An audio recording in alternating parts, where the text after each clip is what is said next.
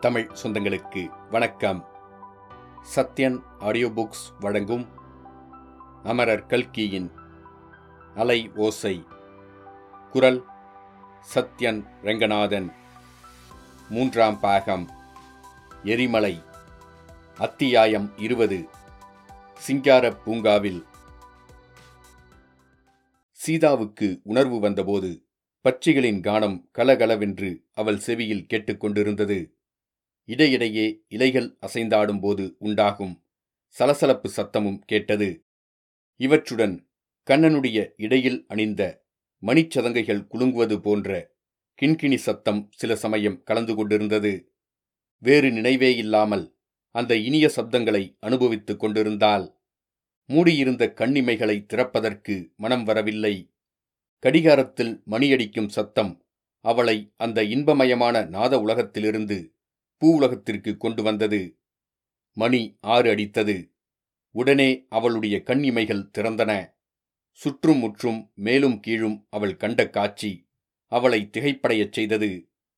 தந்தத்தைப் போல வெண்மையும் பளபளப்பும் கொண்ட சலவைக்கல் சுவர்கள் நாலுபுறமும் அவளைச் சூழ்ந்திருந்தன. கீழ்த்தரையும் சலவைக்கல் பதித்ததுதான். ஆனால் அதில் பெரும் பகுதியை சித்திர விசித்திரமான இரத்தின கம்பளம் மூடியிருந்தது. மேலே இருந்து கண்ணாடி குஞ்சலங்களுடன் கூடிய விதவிதமான வேலைப்பாடு அமைந்த குலோப் விளக்குகள் தொங்கிக் கொண்டிருந்தன. பளிங்குச் சாளரங்களின் வழியாக சில சமயம் உள்ளே புகுந்த இனிய காலை நேரத்துக் காற்று அந்த விளக்குகளை ஆட்டிவிட்டபோது கண்ணாடி குஞ்சலங்கள் ஒன்றோடொன்று மோதி கிண்கிணி சத்தத்தை உண்டாக்கின. அத்தகைய அறையின் மத்தியில் சப்ரமஞ்ச கட்டிலில் பட்டு மெத்தை மேல் வெல்வெட் தலையணைகளுக்கிடையில் தான் படுத்திருந்ததை சீதா அறிந்தால் சிறிது நேரம் திகைப்பாயிருந்தது. முதல் நாள் இரவு நடந்த சம்பவங்கள் எல்லாம் ஒவ்வொன்றாக நினைவு வந்து நிகழ்ச்சிகள் எல்லாம் உண்மைதான் என்பதை நிரூபித்துக் கொண்டு அவளுடைய முகத்தில் அடிப்பட்ட இடத்தில் விண் விண் என்று லேசான வலி உணர்ச்சி இருந்து கொண்டிருந்தது. ஆகையால் அந்த சம்பவங்கள் எல்லாம் உண்மையேதான். தன்னை சில வடக்கத்தி மனிதர்கள் பலவந்தமாக காரில் ஏற்றிக்கொண்டு வந்ததும் சூர்யா இன்னொரு காரில் தன்னை தொடர்ந்து வந்ததும் சூர்யாவின் வண்டி யமுனை பாலத்தின் முனையில் தடுத்து நிறுத்தப்பட்டதும் உண்மைதான். வழியில் ஒரு ஊரில் தான் பசிக்கிறது என்று சொன்னதும் தனக்காக பூரி மிட்டாய் பால் வாங்கிக் கொண்டு வந்ததும் உண்மைதான். பாலை சாப்பிட்ட பிறகு அதில் மயக்க மருந்து கலந்திருக்குமோ என்ற சந்தேகம் உண்டானதும் வேறு வண்டிக்கு மாற்றப்பட்டதும் அதில் ஒரு ஸ்திரீ தனக்கு துணையாக ஏறியதும் கூட உண்மையாகத்தான் இருக்க வேண்டும். அந்த பிரயாணம் இந்த அரண்மனையில் வந்து முடிவடைந்திருக்கிறது. ஆம் இது யாரோ ஒரு மகாராஜாவின் அரண்மனை என்பதில் சந்தேகம் இல்லை. பலகனியின் வழியாக பார்த்தபோது வெளியிலே அழகான பூங்காவனம் தோன்றியது. செடிகளும் கொடிகளும் மரங்களும் பூத்துக் குலுங்கிய அந்த பூம்பொழிலில் ஆங்காங்கு பளிங்குக்கல் தடாகங்களும் தடாகங்களின் மத்தியில் முத்துத் துளிகளை வீசி விசிறிய நீர்ப்பொழிவுகளும் தோன்றின. பூங்காவனத்திற்கு அப்பால் அடுக்கடுக்கான மாடக்கூடங்களுடனும் கலசங்கள் ஸ்தூபிகளுடனும் மாளிகைகள் தென்பட்டன. ஆம் அது ஒரு மாமன்னர் வாழும் அரண்மனைதான். ஆனால் எந்த மன்னருடைய அரண்மனை? எதற்காக தன்னை இந்த அரண்மனைக்கு பலாத்காரமாக பிடித்து வந்திருக்கிறார்கள்? சுதேச சமஸ்தானங்களின் மகாராஜாக்கள் அந்த காலத்திலே கூட செய்யும் அக்கிரமமான காரியங்களைப் பற்றி சீதா எத்தனையோ கேள்விப்பட்டுதான் இருந்தால் பம்பாய் நகரில் மலபார் குன்றில் நடந்த பயங்கரமான கொலையைப் பற்றி அவளுக்கு தெரியாதா என்ன? எல்லாம் தெரிந்த விஷயந்தான். அப்படி யாரேனும் ஒரு மகாராஜா தன் பேரில் மோகம் கொண்டு தன்னை இங்கே கொண்டு வர செய்திருப்பானோ? அவ்விதமானால் எந்த விதத்தில் தன்னுடைய கற்பை காப்பாற்றிக் கொள்வது என்று சிந்தனை செய்தால் பற்பல முறைகளைப் பற்றி யோசித்தாள். தப்பித்துக்கொள்ள பெருமுயற்சி செய்து பார்க்க வேண்டும். முடியாமற் போனால் தற்கொலை செய்து கொள்ள வழி தேட வேண்டும். எந்த முறையை கைக்கொள்வதாயிருந்தாலும் ஆரம்பத்தில் நயமாகவும் நல்லதனமாகவும் நடந்து கொள்ள வேண்டும் இந்த சமயத்தில் சமீபத்தில் காலடி சத்தம் கேட்கவே சீதா பீதியடைந்து படுக்கையில் எழுந்து உட்கார்ந்தாள். அந்த அறையின் கதவு லேசாக திறக்கப்பட்டபோது அவளுடைய நெஞ்சகத்தின் கதவும் படபடவென்று அடித்துக் கொண்டது. ஆனால் உள்ளே வந்தவள் ஒரு சாதாரண தாதி பெண் என்று பார்த்தவுடனே தெரிந்தது. வந்தவள் ஹிந்தி பாஷையில் மரியாதையாகவும் இனிமையாகவும் பேசினாள். பக்கத்து அறையில் முகம் கழுவிக் கொள்ளலாம் என்றும் காலை சிற்றுண்டி தயாராயிருக்கிறதென்றும் அவள் சொன்னதாக சீதா தெரிந்து கொண்டாள். அவளை பல கேள்விகள் கேட்க சீதா விரும்பினாள். ஆனால் பேசுவதற்கு நாய் எழவில்லை துணிவும் ஏற்படவில்லை. பிறகு பார்த்து கொள்ளலாம் என்று எண்ணி முகம் கழுவிக் கொள்ளச் சென்றாள். காலை சிற்றுண்டி அருந்திய பிற்பாடு தூக்கமருந்தினால் ஏற்பட்ட மயக்கம் முழுதும் தெளியவில்லை. மறுபடியும் படுக்கையில் படுத்தாள். அரை தூக்கமும் அரை விழிப்புமாய் இருந்த சமயத்தில் இரண்டு மூன்று குரல்கள் பேசிக்கொண்டே வருவது கேட்டது. குரல்களில் ஸ்திரீயின் குரல் ஒன்றும் இருந்தது. அவர்கள் என்ன பேசிக் கொள்கிறார்கள் என்று தெரிந்து கொள்ள விரும்பி தூங்குவது போல பாசாங்கு செய்து அசையாமல் இருந்தால் வந்தவர்கள் தங்களுக்குள் பேசிக்கொண்டார்கள் பேசியதெல்லாம் சீதாவுக்கு விளங்கவில்லை. ஆயினும் மகாராஜா மகாராணி என்னும் சொற்கள் நன்கு விளங்கின. தூக்க மருந்தின் சக்தி இன்னும் இருக்கிறது என்று ஒரு குரல் கூறியது. அந்த குரல் முதல் நாள் இரவு தன்னை மோட்டாரில் ஏற்றி அழைத்து வந்தவனின் குரல் என்று சீதா அறிந்து கொண்டாள். இவள் என் சகோதரிதானா? நிச்சயமா? என்று ஒரு வாலிபனின் குரல் கேட்டது. ஆமாம் சந்தேகமில்லை. ராஜமாதாவின் கட்டளையை அப்படியே நிறைவேற்றிவிட்டேன் என்றது இன்னொரு குரல். முதிர்ந்த மாதரசி ஒருத்தியின் குரல். இந்த பெண் இந்த அரண்மனையில் உன்னைப் போலவே வளர்ந்திருக்க வேண்டியவள். விதியானது அவளை இத்தனை காலமும் பிரித்து வைத்திருந்தது? என்று கூறியது. இதை கேட்ட சீதாவின் உடம்பு சிலிர்த்தது. உள்ளம் பரவசம் அடைந்தது. ஆயினும் அப்போது கண் விழித்து எழுந்திருக்க அவளுக்கு மனம் வரவில்லை. ஒருவேளை இதெல்லாம் கனவோ என்னமோ? கண்ணை விழித்தால் ஒருவேளை மறைந்துவிடுமோ என்னமோ? இத்தகைய நெஞ்சக் கலக்கத்தில் மூடிய கண்ணை திறவாமல் இருந்தால் சீதா. சில நிமிஷத்துக்கெல்லாம் அந்த மூதாட்டியின் குரல் கொஞ்ச நேரத்துக்குப் பிறகு மறுபடி வரலாம் என்று சொல்லியது. இத்துடன் வந்திருந்தவர்கள் திரும்பச் சென்றார்கள். அவர்கள் கொஞ்ச தூரம் போவதற்கு அவகாசம் கொடுத்த பிறகு சீதா கண் விழித்து பலகனி வழியாக பார்த்தால் கும்பலாக சென்றவர்களில் ராஜமாதா யார் என்றும் ராஜகுமாரர் யார் என்றும் ஊகித்து தெரிந்து கொள்வதில் கஷ்டம் ஒன்றும் ஏற்படவில்லை. தூக்கம் நன்றாக கலைந்துவிட்டது. படுத்திருக்க முடியவில்லை. எழுந்து வெளியே வந்தால் தான் படுத்திருந்த இடம். அரண்மனை பூங்காவனத்தின் மத்தியில் இருந்த மாளிகை என்று தெரிந்தது. பூந்தோட்டத்தைச் சுற்றி நாலுபுறத்திலும் இதைவிட பெரிய பெரிய மாட மாளிகைகள் காணப்பட்டன. மாளிகைகளுக்கு மத்தியில் தோன்றிய இடைவெளி வழியாக பார்த்தால் தூரத்தில் நீல நிறத்து ஏரி நீர் படர்ந்திருந்தது. இது எந்த ஊர் அரண்மனை? எந்த ராஜாவின் சிங்கார மாளிகை? யார் வளர்த்த பூந்தோட்டம்? இந்த மகிமையான ராஜரீக செல்வங்களில் எல்லாம் தனக்கும் உரிமை உண்டா? விதிவசத்தினால் இத்தனை காலமும் பிரிந்திருக்க நேரிட்டதா? ராஜகுலத்திலே பிறந்த ராஜகுமாரியான நான் விதியின் விளையாட்டினால் ஏழை குடும்பத்தில் வளர்ந்து எளிய வாழ்க்கை நடத்தி எல்லையில்லாத கஷ்டங்களையெல்லாம் அனுபவிக்கும்படி நேரிட்டதா? அந்த கஷ்டங்களுக்கெல்லாம் இப்போது உண்மையிலேயே முடிவு வந்துவிட்டதா? அந்த மூதாட்டி யார் தன்னை பத்து மாதம் சுமந்து பெற்ற அன்னைதானா? பெரிய தாயார் அல்லது சிறிய தாயார் உறவு பூண்டவளா?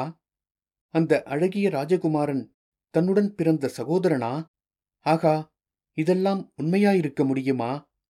சிறு வயதில் தான் கண்ட கற்பனை கனவுகள் கட்டிய ஆகாச கோட்டைகள் மனோராஜ்யங்கள் எல்லாவற்றையும் விட இப்போது நடந்திருப்பது அதிசயமாயிருக்கிறதே! அதிசயந்தான். உலகத்தில் இந்த நாளிலும் எத்தனையோ அதிசயங்கள் நடந்து கொண்டிருக்கின்றன. அந்த அதிசயங்களில் ஒன்று தன் வாழ்க்கையிலும் நடந்துவிட்டிருக்கிறது. தான் ராஜகுலத்தில் பிறந்த ராஜகுமாரி என்பது உண்மைதான். இல்லாவிட்டால் தன்னை இங்கே கொண்டு வருவதற்கு இவ்வளவு பிரயத்தனம் ஏன் செய்திருக்க வேண்டும்? அந்த மூதாட்டியும் ராஜகுமாரனும் பேசியதிலிருந்து அது நிச்சயம் என்று ஏற்படுகிறது. இந்த விஷயம் எல்லாம் அவருக்கு தெரியும்போது அவருடைய மனதின் நிலை எப்படியிருக்கும் ராஜவம்சத்தில் பிறந்த ராஜகுமாரியை தான் மணந்து கொள்ளும் பாக்கியம் கிடைத்தது பற்றி பெருமை கொள்வாரா? தன்னை இத்தனை காலமும் இவ்வளவு கொடூரமாக நடத்தியது பற்றி வருத்தப்படுவாரா? இதற்குப் பிறகும் அவரையே கணவர் என்றும் கடவுள் என்றும் கருதி தான் நடந்து கொள்ளப் போவது குறித்து மகிழ்ச்சியடைவாரா? இனிமேலாவது தன்னை அவமதித்து அலட்சியமாய் நடத்தாமல் அன்புடன் போற்றி அருமையாக வைத்துக் கொள்வாரா? நியாயமாக பார்த்தால் தன்னிடம் அவர் மன்னிப்பு கேட்டுக்கொள்ள வேண்டும். தனக்கு இழைத்த அநீதிகளுக்காகவும் கொடுமைகளுக்காகவும் வருந்தி பச்சாதாபப்பட வேண்டும். இனிமேல் அப்படியெல்லாம் நடந்து கொள்வதில்லை என்று உறுதிமொழியும் கொடுக்க வேண்டும். ஆனால் அப்படி மன்னிப்பு கோர வேண்டும் என்று தான் வற்புறுத்தப் போவதில்லை. அந்த மாதிரியெல்லாம் அவரை அவமானப்படுத்த தனக்கு ஒரு நாளும் மனம் வராது. அவர் ஏதாவது சொல்ல ஆரம்பித்தால் உடனே நிறுத்த அவருடைய வாயை தன்னுடைய கையினால் பொத்தி வேண்டாம் வேண்டாம் என்று சொல்ல வேண்டும். எப்படி இருந்தாலும் அவர் தன்னுடைய கணவர் அல்லவா? ஏழையும் அனாதையுமாயிருந்த தன்னை ஆசைப்பட்டு மணந்த மணவாளர் அல்லவா? செல்வத்திலே பிறந்து செல்வத்திலே வளர்ந்த லலிதாவை வேண்டாம் என்று சொல்லி தன்னை விரும்பி கல்யாணம் செய்து கொண்ட பிராணநாதர் அல்லவா அவர்? லலிதாவுக்கு இதெல்லாம் தெரியும்போது என்ன நினைப்பாள்? சந்தோஷப்படுவாளா? அசூயைப்படுவாளா? தன் அருமை தோழிக்கு இத்தகைய அதிர்ஷ்டம் கிடைத்தது பற்றி சந்தோஷப்படத்தான் செய்வாள். ஆயினும் மனதிற்குள்ளே கொஞ்சம் அசூயையும் இல்லாமற் போகாது. கல்யாணத்துக்கென்று காலனா செலவு செய்ய நாதியற்று இரவல் மணப்பந்தலில் மாலையிட்ட அனாதை சீதா ஒரு பெரிய சமஸ்தானத்தின் ராஜகுடும்பத்தில் பிறந்த ராஜகுமாரி என்று தெரிந்தால் கொஞ்சமாவது அசூயை உண்டாகாமல் இருக்குமா? மனுஷர்களுக்கு சாதாரணமாக உள்ள பொறாமை லலிதாவுக்கு மட்டும் எப்படி இல்லாமற் போகும்? அதெல்லாம் இருக்கட்டும். இப்போது இவர்களிடம் தான் எப்படி நடந்து கொள்வது? தன் விஷயத்தில் இவர்களுடைய உத்தேசம் என்னவாக இருக்கும்? எதற்காக இவ்வளவு மர்மமாகவும் பலவந்தமாகவும் தன்னை பிடித்து கொண்டு வரச் செய்திருக்கிறார்கள்? இவர்களிடம் கொஞ்சம் கண்டிப்பாகவும் ஜாக்கிரதையாகவும் பேச வேண்டும். தன்னை இங்கே கொண்டு வருவதற்கு அவர்கள் கையாண்ட முறையை தான் விரும்பவில்லை என்று காட்டிவிட வேண்டும். மேலே அவர்கள் என்ன சொன்னாலும் சுலபத்தில் இணங்கிவிடக்கூடாது அவர்களுடைய நோக்கம் இன்னதென்று தெரிந்து கொண்டு அதற்கு தக்கபடி யோசித்து பதில் சொல்ல வேண்டும். அடடா இந்த மாதிரி சமயத்தில் சூர்யாவின் உதவியும் யோசனையும் தனக்கு கிடைக்குமானால் எவ்வளவு நலமாயிருக்கும்? ஐயோ பாவம். சூர்யா இப்போது எங்கே எந்த நிலையில் இருக்கிறானோ? ஒருவேளை இன்னமும் என்னை தேடி அலைந்து கொண்டிருக்கிறானோ? அல்லது போலீசார் அவனை பிடித்து கொண்டு விட்டார்களோ என்னமோ? இந்த அரண்மனையில் தன்னுடைய நிலைமை இன்னதென்று தெரிந்ததும் முதற் காரியமாக சூர்யாவைப் பற்றி விசாரிக்க வேண்டும். விசாரித்து அவனுக்கு வேண்டிய உதவி செய்ய வேண்டும். பார்க்கப் போனால் அவனைத் தவிர தன்னிடம் உண்மையான அபிமானம் உள்ளவர்கள் வேறு யார்? அவனைப் போல் தனக்காக கஷ்ட நஷ்டங்களையெல்லாம் அனுபவிக்கத் தயங்காதவர்கள் வேறு யார்? இவ்வாறெல்லாம் சிந்தனை செய்த வண்ணம் சீதா அந்த அழகிய அரண்மனை உத்தியாவனத்தில் உலாவித் திரிந்தாள்.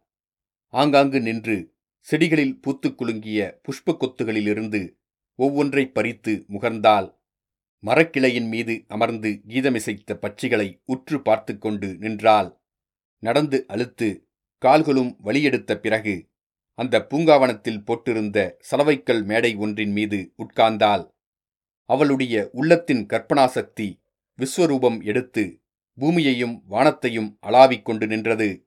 அவளுடைய சித்தம் மரங்களின் உச்சி மீது உலாவி வானத்துப் பறவைகளுடன் குலாவி மேகமண்டலங்களில் திரிந்து இன்ப ஒளிக்கடலில் நீந்தி விளையாடியது. காலக்கணக்கெல்லாம் குழப்பமடைந்து ஒரு நிமிஷ நேரம் நூறு வருஷமாக நீடித்தது. ஆயிரம் வருஷம் அரை நிமிஷமாக பறந்தது. எத்தனை எத்தனையோ மனோராஜ்யங்கள் எழுந்து உடனே சிதைந்து விழுந்தன. மின்னல் நேரத்தில் ஆகாச வெளியில் அற்புதமான கோட்டைகள் தோன்றின. அதே வேகத்தில் அவை மறைந்தன. அன்பும் ஆசையும் இன்பமும் துன்பமும் குரோதமும் குதூகலமும் அலை அலையாகவும் மலை மலையாகவும் கொந்தளித்து மேலெழுந்து நொடிப்பொழுதில் அடங்கின. அவர்கள் மறுபடியும் வந்தார்கள்.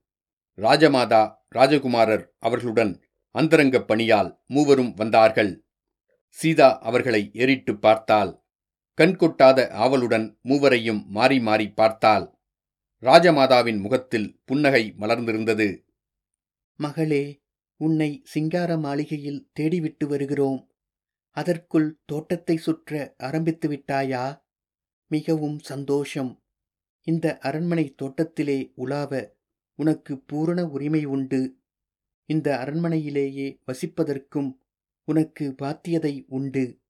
இதையெல்லாம் கேட்க உனக்கு வியப்பாயிருக்கிறதா? என்று ராஜமாதா கேட்டாள். சீதா மறுமொழி ஒன்றும் சொல்லவில்லை. எத்தனையோ கேள்விகள் கேட்க அவளுடைய உள்ளம் துடித்துக் கொண்டிருந்தது. ஆனால் பேச முடியாதபடி உணர்ச்சி அவளுடைய தொண்டையை அடைத்தது. மேலும் ராஜமாதாவிடம் ஹிந்தி பாஷையில் பேசுவதற்கு வேண்டிய சக்தி தன்னிடம் இருக்கிறதா என்பது பற்றி சந்தேகம் உதித்தது. டில்லியில் வசித்த காலத்தில் வேலைக்காரர்களுடன் பேசிப் பழகியதனால் ஏற்பட்ட ஹிந்தி பாஷை ஞானம் இந்த மகத்தான சந்தர்ப்பத்திற்கு போதுமானது. மகளே ஏன் பேசாமல் இருக்கிறாய்? நாங்கள் உனக்கு அந்நியர்கள் அல்ல. நான் உன்னுடைய சிறிய தாயார். இவன் உன்னுடைய சகோதரன். காலம் செய்த கோலத்தினால் இத்தனை நாளும் நீ வேறு எங்கேயோ வசிக்க நேரிட்டது. என்றாள். சீதாவுக்கு ஒரே பிரமிப்பாய் இருந்தது. வியப்பும் மகிழ்ச்சியும் போட்டியிட்டு கூத்தாடின. தான் எண்ணிய எண்ணமெல்லாம் உண்மைதான். கனவும் அல்ல கருணையும் அல்ல ஏழை சீதா உண்மையில் ராஜகுலத்தில் பிறந்த ராஜகுமாரி. அற்புதம் என்றால் இதுவல்லவா அற்புதம்? அதிர்ஷ்டம் என்றால் இதைப்போன்ற அதிர்ஷ்டம் வேறு என்ன உண்டு? மகளே இன்னும் நீ பேசவில்லை. ஒருவேளை உன்னை இங்கே கொண்டு வந்த முறை உனக்கு பிடிக்கவில்லை போலிருக்கிறது. அதனால் கோபமாய் இருக்கிறாயாக்கும். ஆனால் உனக்கு நான் பல தடவை சொல்லி அனுப்பியும் எங்களிடம் வர சம்மதிக்கவில்லை. ஆகையினால்தான் உன்னை கட்டாயப்படுத்தி அழைத்து வருவது அவசியமாயிற்று. நீயே யோசித்துப் பார் உன் சகோதரனுக்கு சீக்கிரத்தில் மகுடாபிஷேகம் நடக்கப் போகிறது. அதற்கு முன்னால் இந்த குடும்பத்தில் உனக்கு செய்யப்பட்ட அநீதிக்கு பரிகாரம் செய்துவிட வேண்டும் என்று இவன் பிடிவாதம் பிடித்தான். அப்படியானால் உன்னை பலவந்தமாக கொண்டு வருவதைத் தவிர வேறு வழி என்ன? என்றாள் ராஜமாதா. இந்த சமயத்தில் ராஜகுமாரரும் சம்பாஷணையிலே சேர்ந்து கொண்டார். சகோதரி அம்மா சொல்லுவது சரிதான். தங்களை பலவந்தமாக இங்கே கொண்டுவர செய்ததற்கு காரணம் என் ஆவலே. பிரயாணத்தின் போது ஏதாவது கஷ்டம் ஏற்பட்டிருந்தால் அதற்காக மன்னிக்க வேண்டும். மேலும் தாங்கள் இந்தியாவின் சுதந்திரத்திற்காக பெருமுயற்சி செய்து வருகிறீர்கள் என்று அறிவேன். அதற்கு குந்தகம் ஏற்படுவதை நான் விரும்பவில்லை. உண்மையில் எனக்கே இந்த சமஸ்தானத்து ராஜாவாக முடிசூட்டிக் கொள்வதில் விருப்பமில்லை. வெள்ளைக்காரர்களை துரத்தி அடித்துவிட்டு இந்தியாவின் சுதந்திரத்தை நிலைநாட்ட வேண்டும் என்று ஆசையாயிருக்கிறது. அதற்கு இந்த யுத்த சமயத்தைக் காட்டிலும் நல்ல சமயம் கிடைப்பது அரிது. ஆனாலும் என் தாயாரின் வற்புறுத்தலுக்காகவே இந்த ராஜ்ய பொறுப்பை ஒப்புக்கொள்ளப் போகிறேன். தாங்கள் என்னுடன் இருந்து ஒத்தாசை செய்ய வேண்டும். சகோதரியே ஒத்தாசை செய்வீர்களா? சீதாவுக்கு கண்ணை கட்டி காட்டிலே விட்ட மாதிரி இருந்தது. இது என்ன கூத்து? இவர்கள் என்னென்னமோ சொல்கிறார்களே. ஒருவேளை இவர்கள் பேசுகிற ஹிந்தி பாஷை சரியாக புரியாததினால் இப்படியெல்லாம் நமக்கு தோன்றுகிறதோ? இதற்கு மேல் சும்மா இருக்கக்கூடாதென்று தீர்மானித்து நான் ஒரு அபலை ஸ்திரீ. என்னால் உங்களுக்கு என்ன உதவி செய்ய முடியும்? மேலும் என்னுடைய புருஷரிடம் கேட்க வேண்டாமா? என்னுடைய பதிக்கு தெரியாமல் என்னை நீங்கள் கொண்டு வந்ததே பிசகு. என்றாள். இந்த வார்த்தைகளைக் கேட்ட ராஜமாதாவும் ராஜகுமாரரும் மலை சரிந்து தலையில் விழுந்தவர்களைப் போல் பிரமித்துப் போய் நின்றார்கள். ஒருவர் முகத்தை ஒருவர் பார்த்தார்கள். பிறகு சற்று விலகி நின்ற மூன்றாவது ஆளின் முகத்தையும் பார்த்தார்கள். நன்றாக படித்திருக்கிறாள் என்று நீர் சொன்னீரே? இந்த மாதிரி கொச்சையான ஹிந்தி பேசுகிறாளே? என்று ராஜமாதா கேட்டாள். கணவனைப் பற்றி பேசுகிறாளே? கல்யாணம் ஆகியிருக்கிறதா என்ன? என்று ராஜகுமாரர் கேட்டார்.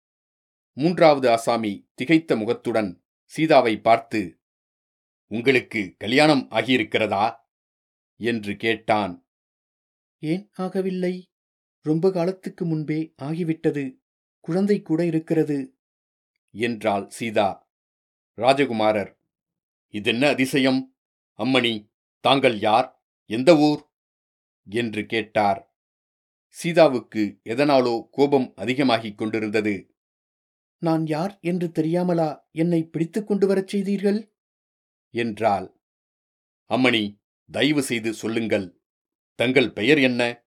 தங்களுடைய பெற்றோர்களின் பெயர் என்ன? என்று ராஜகுமாரர் கேட்டார். தாராளமாகச் சொல்கிறேன். என் பெயர் சீதா. என் தந்தை பெயர் துரைசாமி ஐயர். என் தாயாரின் பெயர் ராஜம்மாள். என் கணவர் பெயர் சௌந்தரராகவன் என் மாமியாரின் பெயர் காமாட்சி அம்மாள். என் அருமை மாமனாரின் பெயர் பத்மலோசன சாஸ்திரிகள். இன்னும் யார் யாருடைய பெயர் உங்களுக்கு தெரிய வேண்டும்? போதும் அம்மணி போதும். கியாந்தாஸ் இது என்ன மூடத்தனம்? இது என்ன அசம்பாவிதம்?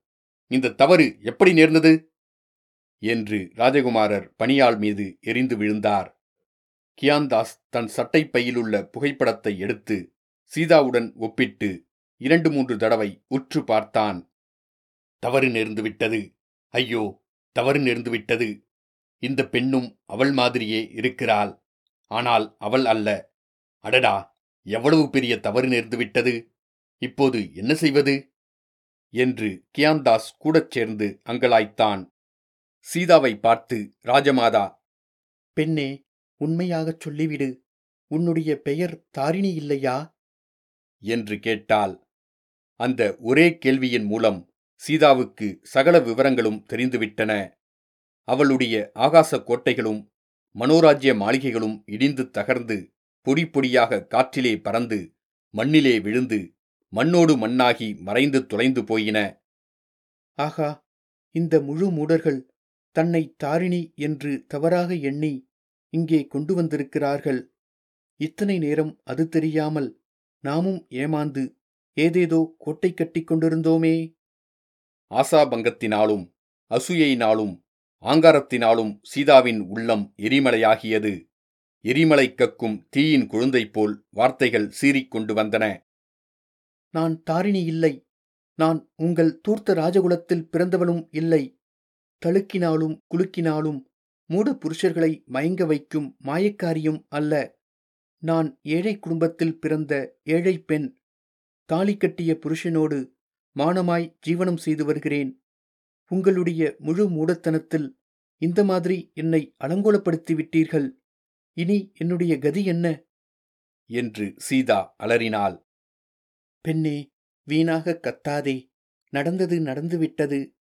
நீ இருந்த இடத்தில் உன்னை திருப்பிக் கொண்டு போய் விட்டுவிடச் சொல்கிறேன் என்றாள் ராஜமாதா. உங்களுக்கு என்ன? திருப்பிக் கொண்டு போய் விடுகிறேன் என்று சுலபமாய்ச் சொல்லிவிடுவீர்கள். இப்படி தெறிக்கெட்டு எங்கேயோ போய்விட்டு திரும்பி வந்தவளை அவர் திருப்பி சேர்த்துக் கொள்ள வேண்டாமா? நீங்கள் மகா பாவிகள். இரக்கமற்ற சுயநல பிண்டங்கள்.